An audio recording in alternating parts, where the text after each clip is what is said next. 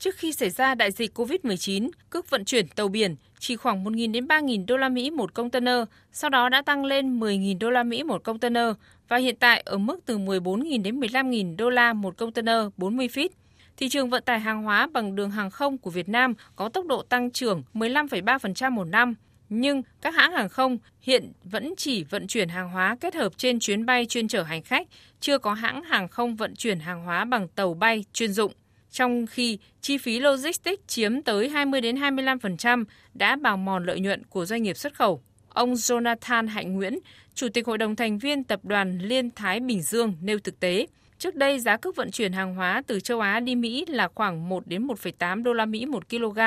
nhưng hiện nay đã lên mức 17 đến 18 đô la Mỹ một kg. Với mức tăng chi phí lên tới 10 lần như vậy, doanh nghiệp rất khó khăn. Thực tế cho thấy chi phí logistics ở Việt Nam cao hơn nhiều so với mặt bằng chung trên thế giới. Chi phí logistics tăng cao để chi phí hàng hóa xuất nhập khẩu Việt Nam tăng theo đã làm mất lợi thế cạnh tranh so với các nước trong khu vực châu Á. Với áp lực cạnh tranh gây gắt của thương mại quốc tế, tôi nghĩ việc tập trung tìm các giải pháp kéo giảm chi phí vận chuyển xuống là một biện pháp cấp thiết cho giai đoạn hiện tại.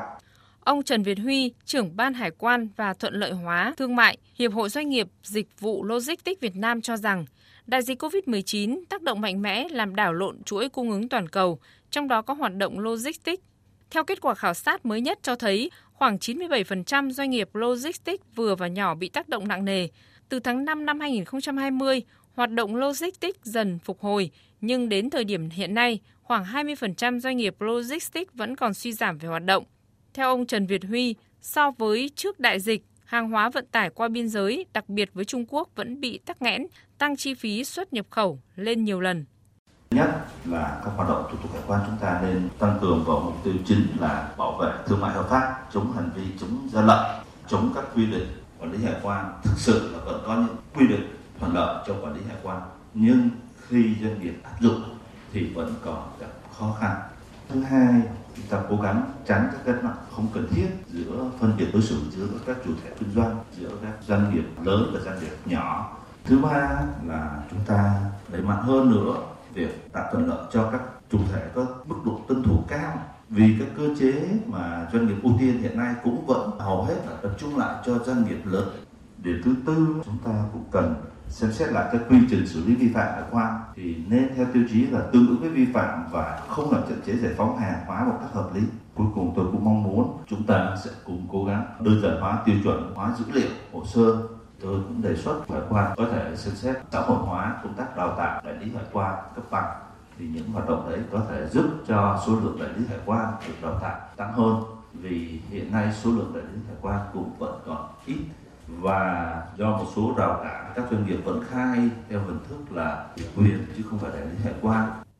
Ông Đặng Thái Thiện, Phó trưởng phòng giám sát quản lý Cục Hải quan Thành phố Hồ Chí Minh cho biết, là đơn vị hải quan quản lý địa bàn có lưu lượng hàng hóa xuất nhập khẩu chiếm 50% thị phần của cả nước, hơn 80% sản lượng hàng hóa tại cảng biển Thành phố Hồ Chí Minh. Thời gian qua, Cục Hải quan thành phố đã triển khai nhiều giải pháp hỗ trợ, tạo thuận lợi cho hoạt động xuất nhập khẩu của doanh nghiệp. Cụ thể, ban hành quyết định số 2318 về đề án tạo thuận lợi thương mại, thủ tục hải quan trong hoạt động logistics và chống ủn tắc hàng hóa xuất nhập khẩu tại cảng Cát Lái với 3 giải pháp: xây dựng mô hình làm việc tập trung khép kín, thực hiện thủ tục hải quan 24 trên 7, trên cơ sở thiết lập kênh trao đổi thông tin riêng giữa cơ quan hải quan, Tổng công ty Tân Cảng Sài Gòn, doanh nghiệp để thực hiện thủ tục hải quan, thủ tục giao nhận hàng hóa cho các doanh nghiệp tham gia đề án,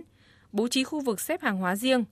có phương án giao nhận hàng hóa tại cầu cảng và phân luồng di chuyển riêng cho xe chở container của các doanh nghiệp tham gia đề án. Ứng dụng công nghệ thông tin để xây dựng hệ thống giám sát trực tuyến quá trình làm thủ tục hải quan, giao nhận hàng hóa xuất nhập khẩu và đánh giá mức độ hài lòng của người đi làm thủ tục hải quan. Để hỗ trợ doanh nghiệp duy trì và phát triển hoạt động xuất nhập khẩu, Tổng cục Hải quan đã tích cực hoàn thiện hệ thống thể chế, văn bản quy phạm pháp luật, đồng thời triển khai nhiều giải pháp về ứng dụng công nghệ thông tin như thực hiện thủ tục hải quan hoàn toàn bằng phương thức điện tử, thanh toán điện tử, thay thế các thủ tục hành chính bằng việc chuyển đổi sang hình thức kết nối, trao đổi dữ liệu thông tin điện tử, cung cấp miễn phí phần mềm khai hải quan trong doanh nghiệp trong lĩnh vực xuất nhập khẩu. Đặc biệt, Tổng cục Hải quan đã tham mưu Bộ Tài chính trình Thủ tướng Chính phủ phê duyệt đề án cải cách mô hình kiểm tra chất lượng, kiểm tra an toàn thực phẩm đối với hàng hóa nhập khẩu, các giải pháp của cơ quan hải quan đã góp phần đáng kể vào việc cắt giảm thời gian thông quan hàng hóa qua biên giới, tiết kiệm được nhiều chi phí cho doanh nghiệp. Tuy nhiên, theo ông Đào Duy Tám, Phó Cục trưởng Cục Giám sát Quản lý về Hải quan, Tổng cục Hải quan, những bất cập về cơ chế chính sách khiến việc cắt giảm chi phí cho doanh nghiệp xuất nhập khẩu vẫn gặp khó khăn.